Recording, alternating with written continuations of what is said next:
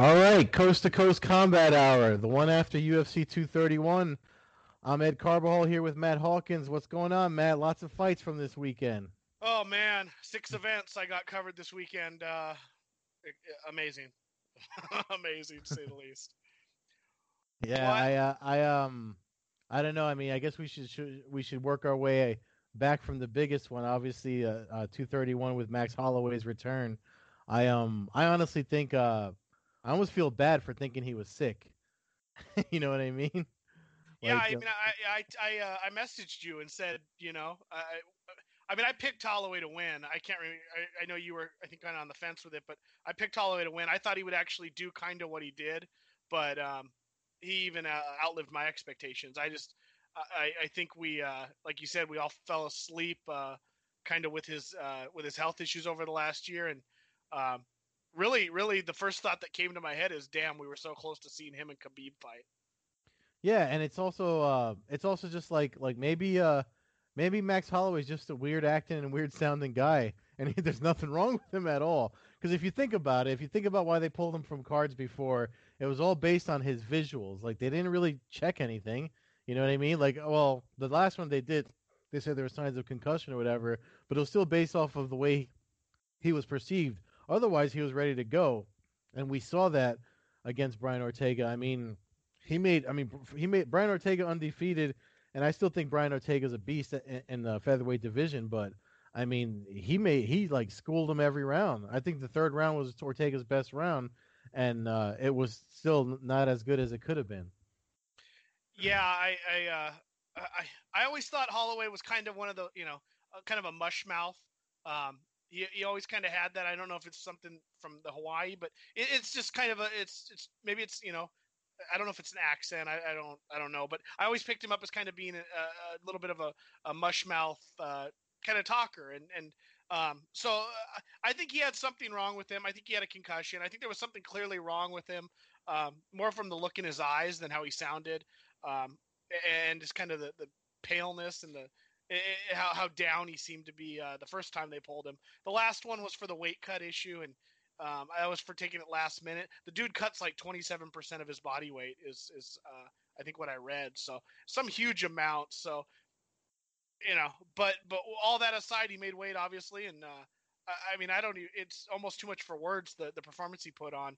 Um, it, it seemed one of the best performances I can I can remember in a long time uh, from a striker. Uh, you know, usually we see it with strikers when they have great performances. It's usually a a, a big quick knockout or a you know just a you know one round battle and then and then they put somebody down. But to control somebody, I mean, it reminded me of what you know. Obviously, the the Diaz's have had some success. Nate uh, Nick Diaz had an incredible run in Strikeforce, and you know had a, had a big run, but you know, it remind it, it, it instantly it was like what the Diaz's could have been if they didn't get into all their other bullshit. If they yeah. just would, if they would have been straight fighters and everything was dedicated to mixed martial arts, and they didn't have the the, the drug offenses, and, and and given it was it was a lot of its bullshit for weed and stuff, but it just seems like you know that's how he fought. He fought like uh, a Nate Diaz, like you know super Nate Diaz. You know, yeah. just that's the that's just the way he's striking, and um, you know, I thought Ortega might have won the third round. I'd have to watch it again. I know watching it, I thought that it was starting to swing that, a little bit. No, it definitely. Uh, you're right. In the third round, it definitely did seem that way. A lot of people felt that way. I, I know I did. I mean, just because uh, that it seemed like Ortega was finding his groove, but um, you know, and then obviously, you know, the fourth round happened, and and it just went right back to the same. So um, I don't know, man. I mean Holloway's definitely. Uh, I mean, even Dana White was saying afterwards that he's. De- it's definitely start to put him in the goat status for for his division. Uh, even though he'd argue and say that's still Jose Aldo, which I mean that just makes it cooler. But I mean that fight. I mean, uh, a lot of people are starting to gather their fight of the year. Uh, you know, recommendations for their little awards that every outlet and site does, and that's definitely one of the reasons I don't like to chime in so early is because you you know stuff like this happens. I mean, that's definitely up there for me. Yeah, I, I mean, I don't know if I define it as fight of the year for me. I would probably define it as performance of the year, um, along with maybe Khabib versus Conor. Um, I mean, as far as a fight goes, just off the top of my head in recent UFC memory, you know, I thought Weidman and, and Jacare was maybe a better, better back and forth where, where it was a little bit even. Um, yeah, that's true. You know, so performance of the year though, um, I mean, hell, you could give him fighter of the year off that performance as far as I'm concerned. I mean, it, it was, you know, he took some shots, so it wasn't like Ortega was was um was was useless in the fight or, or, or defenseless, but uh, it just the output and the you know it, it just it, it, was incredible and it was awesome to see and uh, you know it, really uh, it, there's really not like I said it's hard to put into words what kind of performance that was because I I you know I, I, like I said I thought he would win but I didn't think it would be like that and um, you know you being a grappler you know being a black belt in BJJ what would you, what's your you know, I, I, get frustrated just from a, a, fan's perspective of of somebody uh, when I see somebody who's supposed to be an ace on the ground, like Ortega. And I know he tried a couple takedowns and and they a couple got stuffed, but does that frustrate you um, as a uh, as a black belt and a high level a level grappler when you see somebody who that's their forte and I don't know. Did you think that that he should have tried to take the fight to the ground a little more. I know he tried to pull guard in the fourth round. Do you think that would have been more of a, a better strategy, maybe in the first or second? I, am just throwing that out there. I mean, I didn't. I wasn't frustrated. I mean, I think when, when you understand fighting as a whole, I mean, grappling. You know, I, I did striking before I did grappling. I've been, I've been training over 20 years. So, when you understand fighting as a whole, you know, not. I mean, the objective for every fighter is to impose their will or their game onto their opponent but that doesn't mean their opponent's going to allow it. And then, um, I mean, uh, I, I, I, wrote about it on Medium on my own little personal Medium uh, account. The body types in combat sports, the the one that is always the most problematic is that lanky, wiry ectomorph type, and uh, that's what Max Holloway has. So that's why I mean it's hard to. I mean he tried to pull guard, but he couldn't lock his legs around him, I mean, uh, there there's a little Mexican dude that I train with, kid. He's like 20 years old. His name's Guillermo. He's he's built like that, and I've literally I, I've tried choking him, and the only reason I don't choke him is because his neck is is is it's like a wire. so it's like it's like hard to do this to a whole, you know, to something so small. There's still space in there. You know what I mean?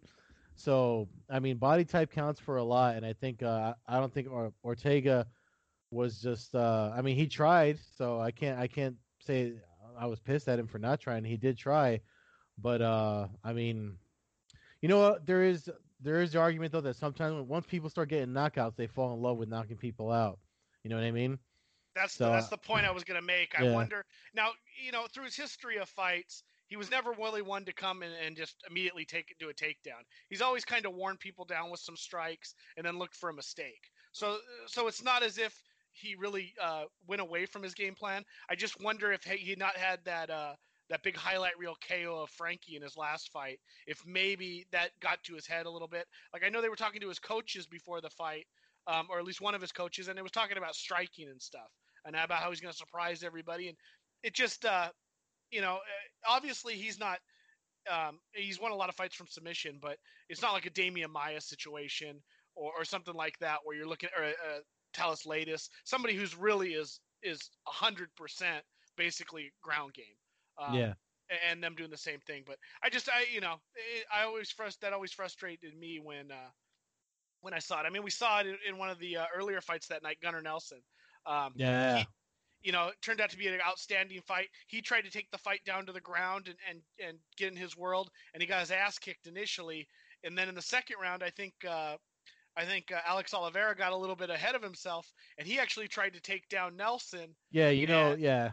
And and ended up playing in Nelson's world, and then a reversal later, he's he's mounted and and and just showered in blood. So yeah. Uh, you, know, you know. What, one thing I forgot to mention before we started talking about these fights was like, obviously, uh, I remember my picks because I wrote, I, I, I used, I used what we said in the last episode to do my portion of the MMAnews.com uh, predictions. So obviously, this was probably my worst picks of the year, um, because uh, Ortega lost and Oliveira lost. And one thing Oliveira did that, like uh, to your point, one of the things he did that was weird is uh, I was at the end of, I think it was at the end of round one. It was at the end of round one when uh, uh, Nelson went for a straight ankle lock, and Oliveira had both legs through the inside of Oliveira's leg, which is the right thing to do because you take away the leverage from the submission. But then he kept grabbing the cage and didn't try to like. I mean, I don't know if he knew it's because he knew time, time was running out, but he was actually about to pull himself away, which would have given Nelson the, the submission. So I, I just feel like I don't know if it was his new mustache or, or, what, but he he was just like he didn't seem like he was he was his mind was in the right space, and obviously that that elbow would just and it, that distract anybody if you get that uh, runestone symbol in the middle of your head. Yeah, I you know I he's just kind of a wild man. We talked yeah. about him not really getting the credit he deserves, and I don't think he really lost a lot in this fight. Um, as far as being an action fighter and somebody that people want to watch fight. I mean, the first round he was spectacular. I mean, he pretty much pounded he used the cage to avoid the takedown, which could have changed the whole thing. I mean, we might have saw the mount in the elbow two minutes into the fight, and maybe we don't even see Oliveira. But he worked inside Gunnar's guard for a little bit. I mean, not so much his guard, but he, he worked around the feet and landed a ton of ground and pound. Um, I thought he was. I, I mean, it's basically kind of what we how we thought the fight was going to go. And then, like I said, in the second round, I think he got a little bit excited. Um, and I don't want to say he's got a bad fight IQ, but perhaps, like you said, he gets a little bit ahead of himself and um, and and forgets that he's the guy he's fighting. Basically, his only chance to beat him is the way that he let the guy beat him, and that was yeah. going into his world and um, and getting reversed. I mean, once once Nel, uh, once Nelson had the mount, you really weren't gonna he wasn't gonna get out of that. His only chance really was to try to survive for two and a half minutes without getting subbed, and and once his uh, skull was crushed in with that elbow, it was uh, yeah, it, it was if, if fans haven't seen it, it was uh, it was one of the quickest, bloodiest uh, uh, moments uh, in UFC history. Got to be yeah. easily a top ten moment where there's just instantly from one second no blood to two seconds later the, the just blood everywhere. So yeah, um, but it was a great fight um, and a good win for Nelson. You know, I was the first to kind of not you know bash him, but um, you know maybe think that he was a little bit out of his league, but um, he showed a lot of toughness and and really pulled out a win that he needed to have. Yeah, uh, definitely. And the only other fight that like uh, was of note to me that I I'm, I actually I brought my notebook with me to the bar, so I was making notes just for for this week's episode because uh, I watched it in a in the the horrible bar that's near me that aired it. Um, uh, the Santos uh, KO that fight was back and forth with him and Jimmy Manuwa, um, Thiago Santos and Jimmy Manuwa. That fight, uh, I almost thought that was one of the picks that I did get right. I think you picked him too, right? No, I picked Manuwa. I thought that I thought he would catch Santos, and I mean, it, the fight was kind of how I expected it. I just thought that uh, I thought that the true 205er and Manuwa yeah. would, would land something heavier and, and be able to put down Santos. And they went back and forth. Um, he almost did catch him for a minute there in round he, one. I mean, he did. They caught each other. It was yeah. it was a moment. You know, both of them could have easily been KO'd, um, and they were throwing some heavy leather. I mean, that was you know we, we talk about the main event being a, a violent fight. That was the fight to me that was true violence. I mean, that was two yeah. guys really trying to kill each other um, with punches. And I know they're bigger and, and stuff like that, but um, you know, it, it, was it was almost a throwback UFC fight. That was kind of the Tank Abbott, you know, just to go in there and there wasn't, you know, there was technique involved, but it was I'm going to take your your head off and uh, and this fight's definitely not going down to the ground. Yeah, but, they, uh, you know, they made that funny comment about uh, the tattoo on on his chest of being a hammer. Um, you know, because he calls himself Maret Maheta, which is like which is similar to Spanish maleta or or, or, or uh, you know mallet, the hammer on his uh-huh. chest, uh-huh. and uh, they were just like um, I forget who it was that said uh, something along the lines like you know because they they wanted him to grapple or so they're like you don't get a tattoo on your chest of a hammer because you're good at grappling. You know, That's what, I mean? yeah. I think that was Joe Rogan. He made yeah, a comment yeah. about you know you know you're a tough uh, tough dude if you've got a if you've got a hammer tattooed on your on your chest. But the funny thing about that is, it gets into our co-main event. I said I saw somebody say, "Well, well, if, if you're if you're a badass for having a hammer on your chest, what does it mean if you have a oh. Glock 19 tattooed on your ribs, uh, yeah. like like Valentina Shevchenko has? So uh, and where she has her name uh, Bullet, nickname Bullet. Um, yeah. You know that jumps up quick to the co-main event there, where uh, you know it kind of went how I expected it. I thought Shevchenko yeah. would use we would uh, would finish it honestly from the ground. Um, you know, I it was a good fight. I, I see a lot of people really really praising it. You know, it, there was some was. technical into it. it. I don't see it as one you're going to sit down and watch another 25 minutes of it. Um, but uh, but it was it was easily two of the most technical striking females um, in MMA going at it. So, uh, but I think the right person won. I think the the I think Valentina Shevchenko is a um is going to be a tough out in that in that uh, in that weight class. Um, Yeah, no, know. she's definitely. Uh, um, it definitely went. Obviously, uh, I I think I have to stop picking Joanna by default because I liked I liked her when she was a champion. I mean, because afterward, um, I started changing my mind. I even had a discussion with the guys at MMANews.com because that's where I write predictions now. And um, after I submitted them, I, I actually said I was like, you know, I don't think uh, I don't think I made the right move here you know, and and and uh, everything, all, all everything that made me doubt my my initial decision is turned out to be why the fight was went the way it did, it went. So, I mean, kudos to her, but that's pretty much. I mean, I don't have any other fights from that card that stood out to me. I know you saw a lot more than I did this weekend. Um, you were talking about the Glory tournament before we started recording, right? yeah, that was um, that was on Saturday morning. Um, uh, was the Glory tournament, and uh, you know it was notable uh, mainly because it was they returned to an eight-man uh, tournament, um, and they held it in the Netherlands. Um, it was really eight of the eight of the top ten uh, best heavyweights in Glory. Um, the champion Rico Verhoeven wasn't a part of it. It was basically a number one contender tournament, um, and as it unfolded, the two big guys, the number two and number three ranked uh, guys, is number two uh, Benjamin Adegbuyi um, and uh, and Jamal Ben Sadiq.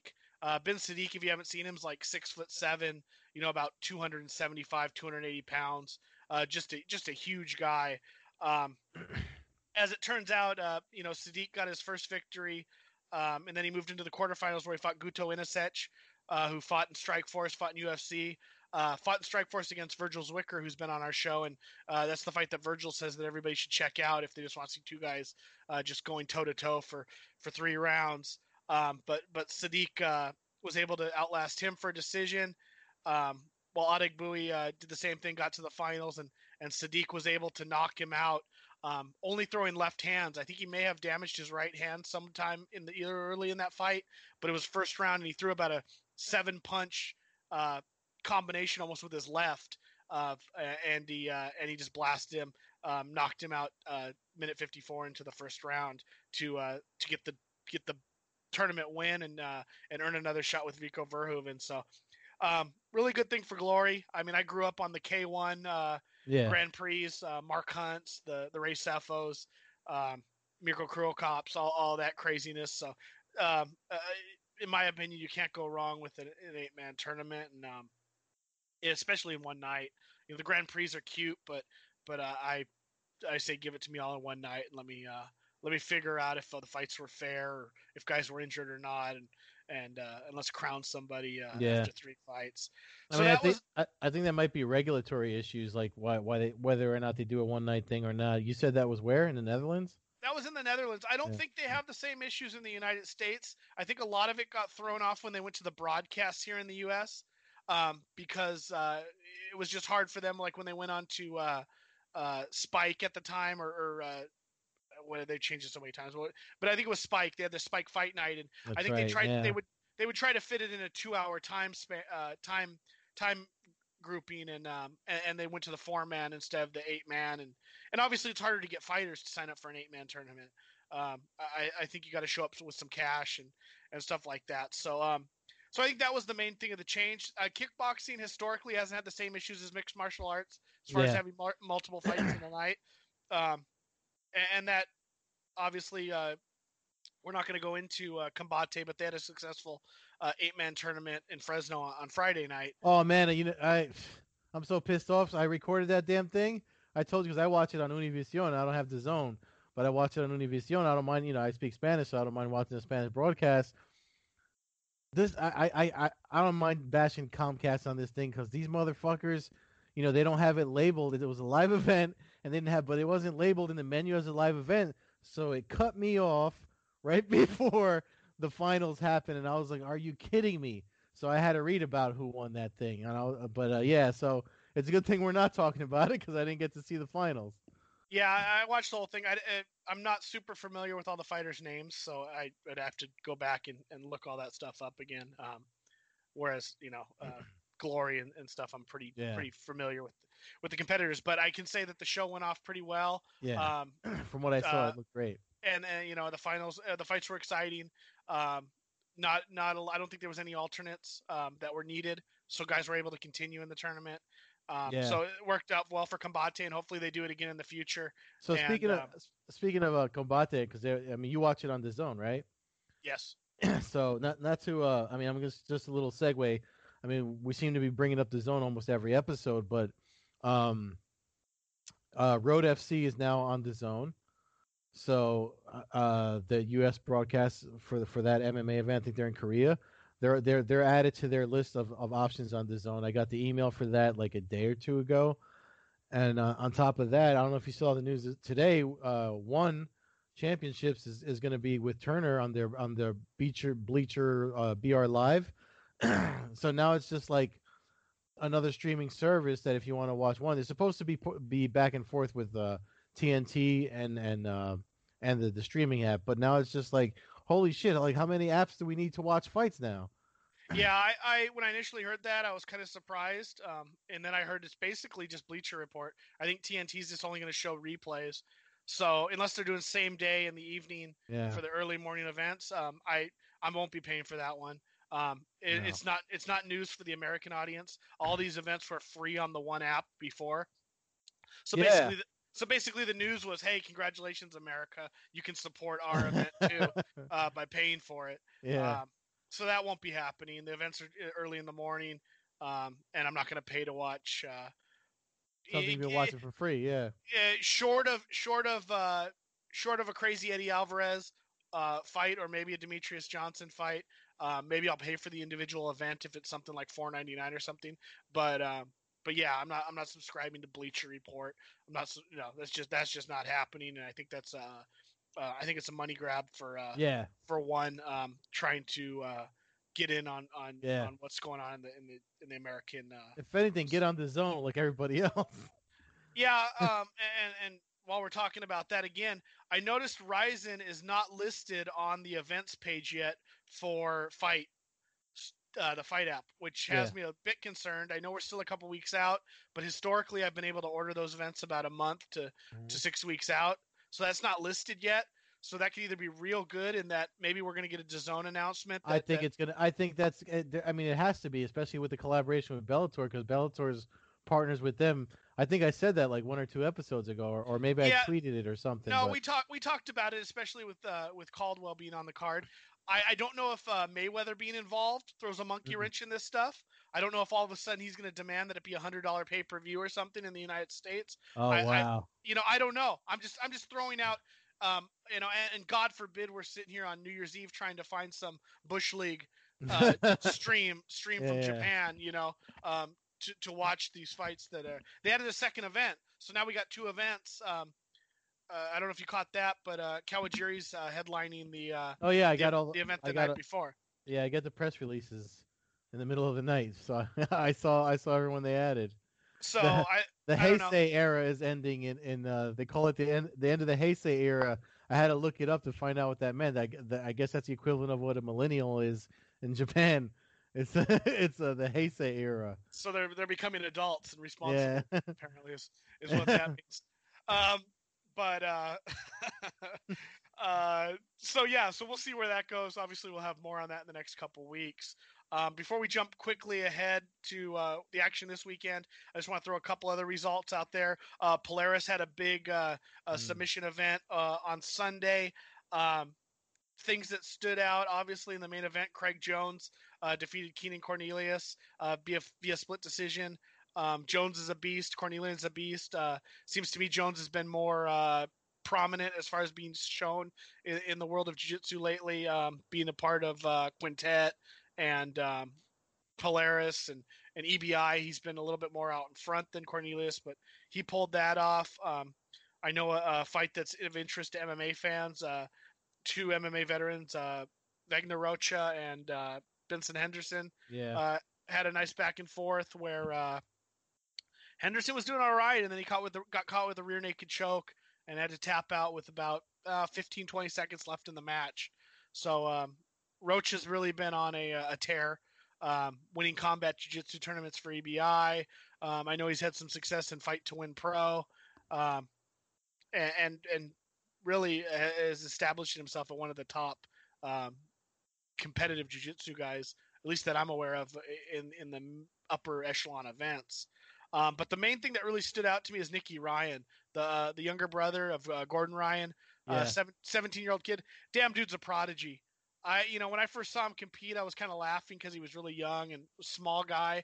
Um, the last two events, he's tapped out uh, Tokoro, and in this event, he went ankle to ankle with uh, one of the greatest submission artists in MMA history, uh, Imanari, and um, was actually able to tap out Imanari with a rear naked choke yeah. more of a crush. Um, but as a 17 year old kid, and he's out here just destroying um, thir- mid mid 30s, you know, aces of of yeah, of. M- of MMA uh, submissions. And uh, God, I don't know. I, I him and his It's- brother are just incredible. it's this it's this new it's this new animal on the mats that comes out now these guys that come in they come in twice a day three times a day six days a week and and you know versus these these cats that that that you know they train and they do other things like like you said Imanari's you know he's fought MMA and stuff like that but it's like these you get these uh these Rain Man like you know prodigy grapplers now that are just it's all they do and their bodies are like you look at the Miyao brothers it's like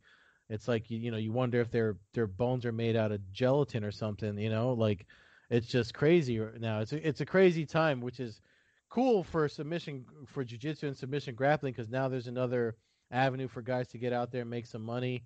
You know, um, uh, fight with the fight stuff like Fight to Win Pro and stuff like that. But then you have these these guys that are just like super. It's like as soon as you see their name on the event, you're like, okay, especially for the tournament, you're like, okay, well, it's going to be like like you see Garry Tonon, Eddie Cummings, uh, Nicky and Gordon Ryan. You see names like that. It's like okay, we know these guys are making it to the end. You know, why was Gordon? Why was Gordon Ryan on the on the Quintet's team, uh, te- Team Alpha Male out of the blue? When did he start? When did he become a, member of Team Alpha Male? Yeah, that know? was- he was And a late re- he was late replacement. But yeah, I, I don't. He, I don't he know. pretty much won that. He pretty much won that for them. You know what I mean?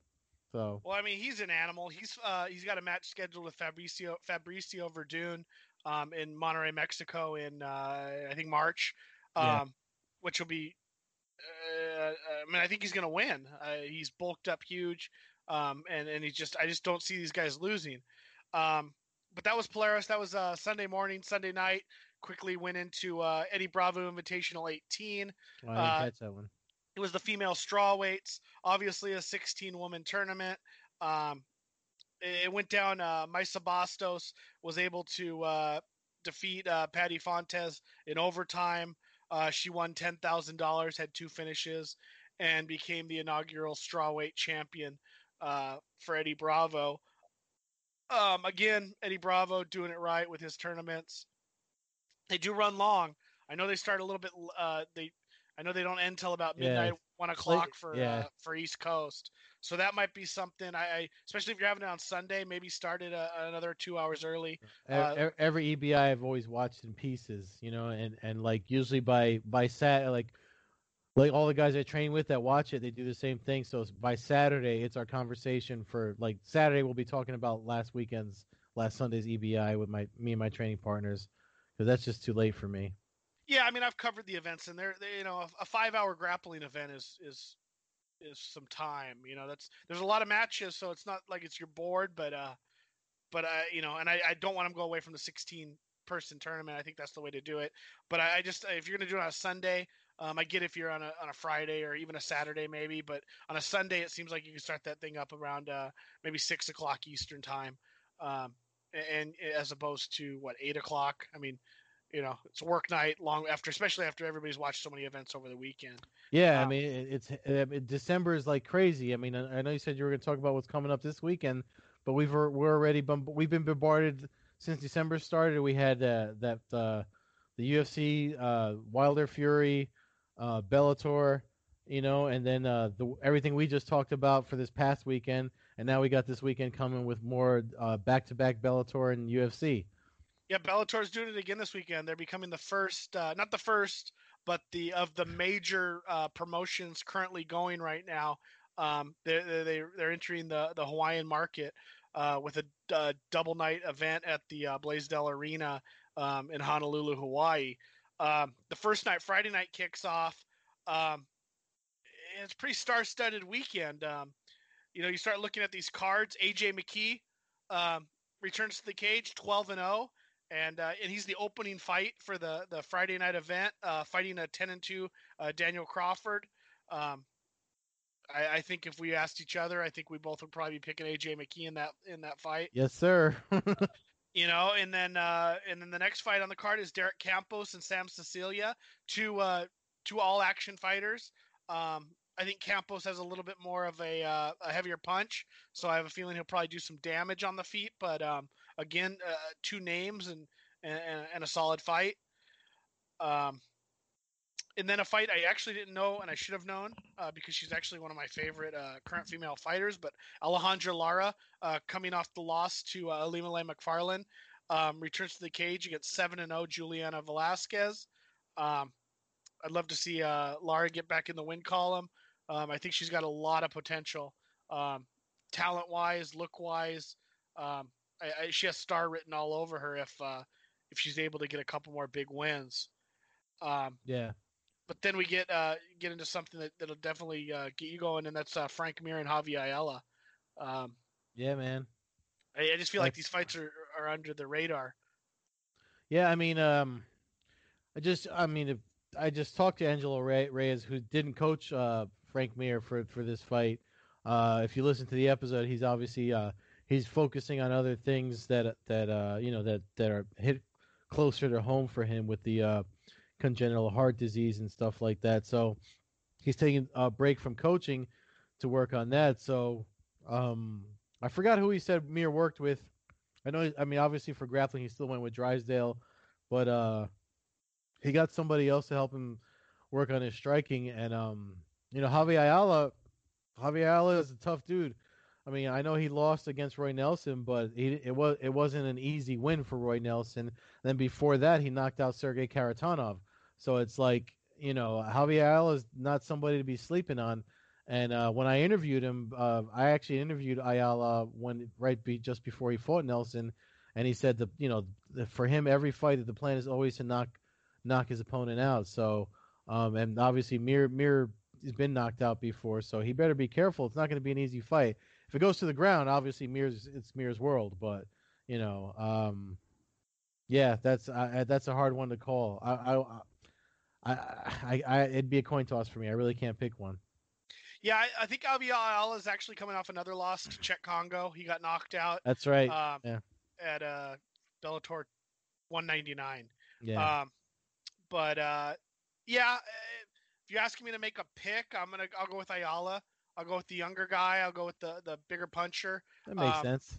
You know, but again, it comes down to if Mir decides to go to the ground. Uh, you, you, don't know what Frank Mir we're going to get. Um, yeah. You know, I, if he tries to stand and bang, I think he gets blasted. Uh, I think his chin's pretty deteriorated. I don't think the Fedor uh, knockout's going to do anything to help that. So, uh, so yeah. But if it goes to the ground, obviously, um, I don't know if Mir submits him, but I can see Mir controlling the fight from the ground. Um, and then we get the world title, uh, lightweight. Um, been waiting a long time for this fight. Uh, Brent Primus. Oh man, yeah. Hasn't fought since dawned on me. He hasn't fought since last June. Um, when when I was out there in, in New York for Bellator, uh, it was 180. It was actually Bellator uh, NYC, but it was technically 180 is, is really the vet number. Um, yeah.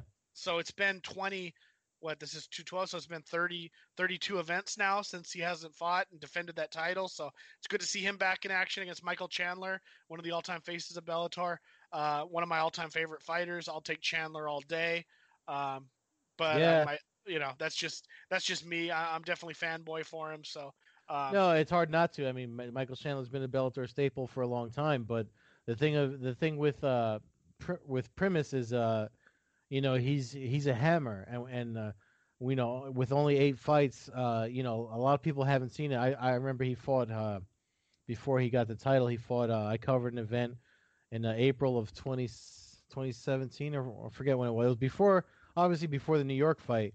Um, he uh, I mean, he puts people away. That guy's. I mean, he he's strong. That leg kick bothered uh, Chandler's foot for a reason. He's. I mean, I've been following his social media to watch his preparation. I mean, he's breaking dudes' noses in practice right now. So Chandler's definitely got his work cut out for him. But then again, like you said, man, it's hard. It's hard to to. I mean, even still, and Chandler mentioned it in one of the recent promos.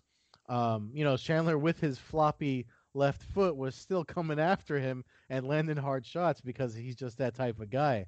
So that fight's going to be great, and I'm glad that that's on the Paramount Network Friday night because uh, I'm going to catch that one since I won't be able to catch the uh, welterweight tournament on the zone because uh, I really would need you to message me. Uh, yeah, we'll figure we'll figure out, we'll figure out a way for you to watch that fight. I'm sure, Ed. Yo, um, man, you, you gotta like, but still, I mean, because there's there's the UFC on at the same time and and uh, other stuff, so I we're definitely going to be splitting up our eyes to watch uh, something. Well, we're going to go through the Bellator card right now, and I'll tell you right now that I you, I wouldn't even bother turning on the UFC fights um, when when you got we got uh, King Mo versus Liam McGeary. Yeah. You know, a good fight. Um, Mo's chin has obviously been exposed a little bit more. Ryan Bader took him out in 15 seconds uh, in his last fight, but it's King Mo. Um, and McGeary's had problems with wrestlers. So if Mo's able to secure some takedowns and avoid the strikes of McGeary and yeah. avoid his length, um, I, I, almost want to go with King Mo on this. Uh, there was a time I thought McGeary might be one of the top ten light heavyweights in the Me world. too, man. Um, but I just his his weakness in wrestling um, has really been his downfall. And and um, if King Mo uses that, I, I think it'll uh, it'll definitely be interesting. Yeah, I mean, uh, McGeary did change camps. So, you know, he moved out of this area. He's actually training out out by you now, I think. No, I didn't know that, but that, yeah. maybe that'll maybe that'll make a difference. Um, all yeah. he's got to do is have some kind of sprawl defense. If he's able to avoid takedowns for a round, round and a half, I think he uh, I think he can outstrike and and at a bare minimum win a decision, if not knock out King Mo. Um, and then we got the welterweight uh, uh, Grand Prix. Um, second bout of the welterweight Grand Prix, uh, Neiman Gracie and Ed Ruth. Um, this is one I know. I think you picked Gracie that's, early on. Yeah, um, I mean that's a good fight though, man. It's a good fight. I have Ruth just by the fact that I've I said it earlier on a show, shoot weeks if not months ago now that I usually go with the wrestler. Um, you know, but we'll learn if he's able to avoid submissions. I mean, that's that's always the weakness for wrestlers. Usually they get their guys down, um, but yeah. when you find a, a jiu-jitsu ace like uh, a Gracie, um, you really have to. You can't take a you can't take a breath. If he if he if he if he gets comfortable for half a second, um, he he could find himself uh, with a loose limb real real quick. I think in yeah. that fight. So, and then and then we get uh, Lyoto Machida and, and Rafael Carvalho. I mean, yeah, man you know, another really really fun fight. Um, that's that's a hard pick for me. Carvalho really took a, a hit when he had that terrible fight um, a few fights back with Melvin Manhoef. I know he lost a lot of momentum he had gained. Um, well, plus you got to see you got to see how how Machida handles fighting for Bellator too. You know. Yeah, that's true. You got to see if it just was a money grab or if he's still taking his career seriously. I mean, yeah. that's obviously involved. Um, my heart goes Machida. My head is telling me Carvalho, um, just because he's the younger, uh, maybe hungrier fighter. Um, maybe not the hungrier fighter though. We'll find out. Obviously, like you said about Machida, Machida might come in and know this is his last chance to uh, to make a run at it. I mean, a win here basically is going to get him a title shot um, with the winner of Lovato and, and. Um, as far as I, I, would read into it. Um, I know Mousasi would probably like to have that uh, fight since he lost kind of a lackadaisical um, decision to Machida um, in UFC four or five years ago. Um, who you who you had gun to your head? Who you taking in that fight? With uh with uh, Machida and Carvalho? Yes. Um. Hmm. That's a, that's a tough one, man. Because you know, it's like uh, um, being being somebody that came from traditional karate. I want to go with Machida. I'd like to see him win, and I know he's got the he's got to still have the power to put Carvalho away. But I just feel like Carvalho's been more active. So I, I think I'm going to go with Carvalho. Yeah, that's kind of so we're on the same boat there. And then the main event is another title fight. We got back-to-back title fight uh, nights for Bellator. Uh, the 125, 125 pound women's champion uh, and potential superstar Ilima-Lei Macfarlane uh, fights UFC veteran and potential. uh, she already is to me. yeah, no, and that's. but um, she's got a tough fight with with. Uh, I, I don't want to call her a journey woman, but uh, she's fought everybody fought everybody that really is to fight um, in the 115 pound class, and and she came into to uh, Bellator uh, Valerie Letourneau, and she beat um, she beat Kristina Williams in her in her previous bout at Bellator 201.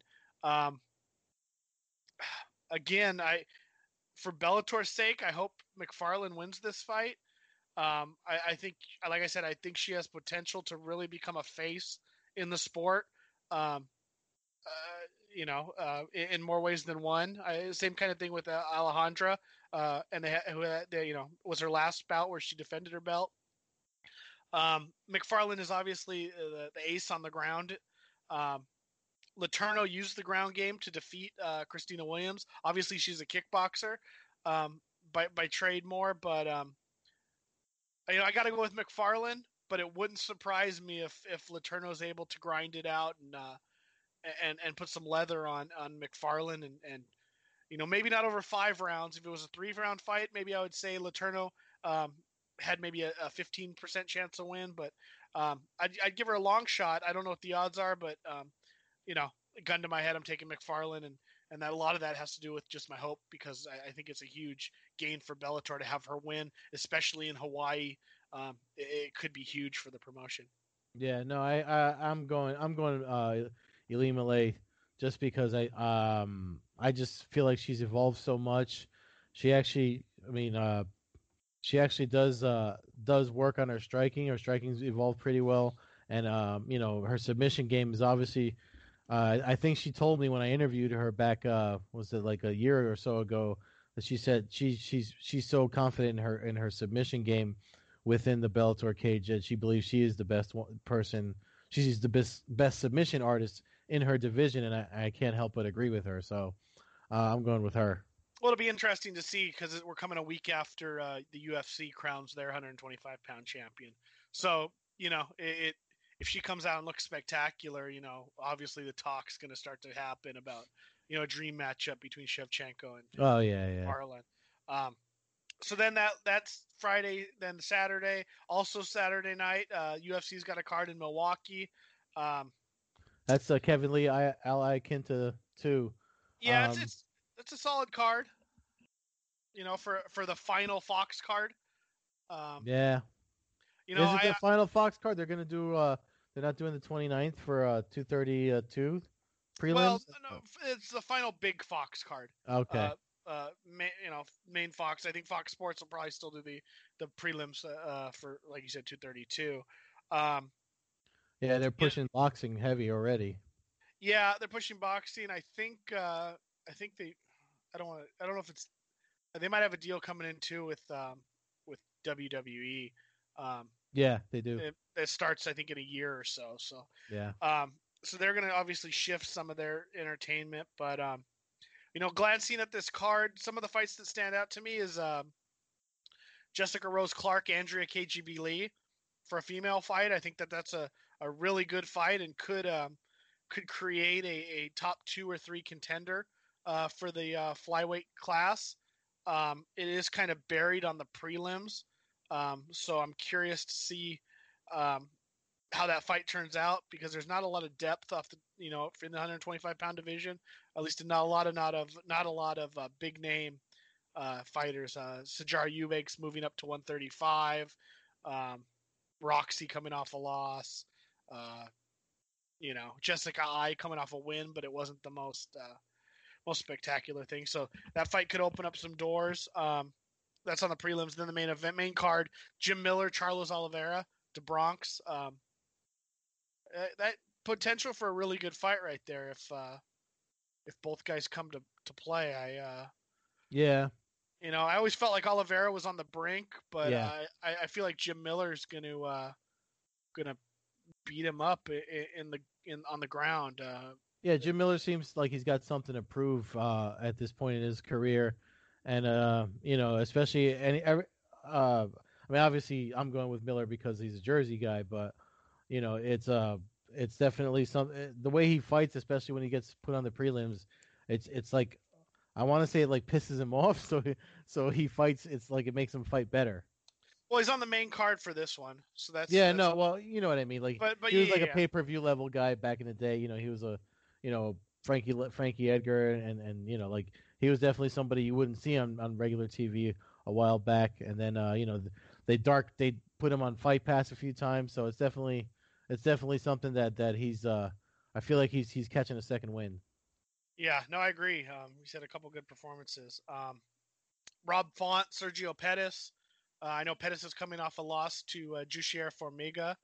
Um, after uh, you know, so you know where he was uh, basically a fight away uh, from a title shot. Um,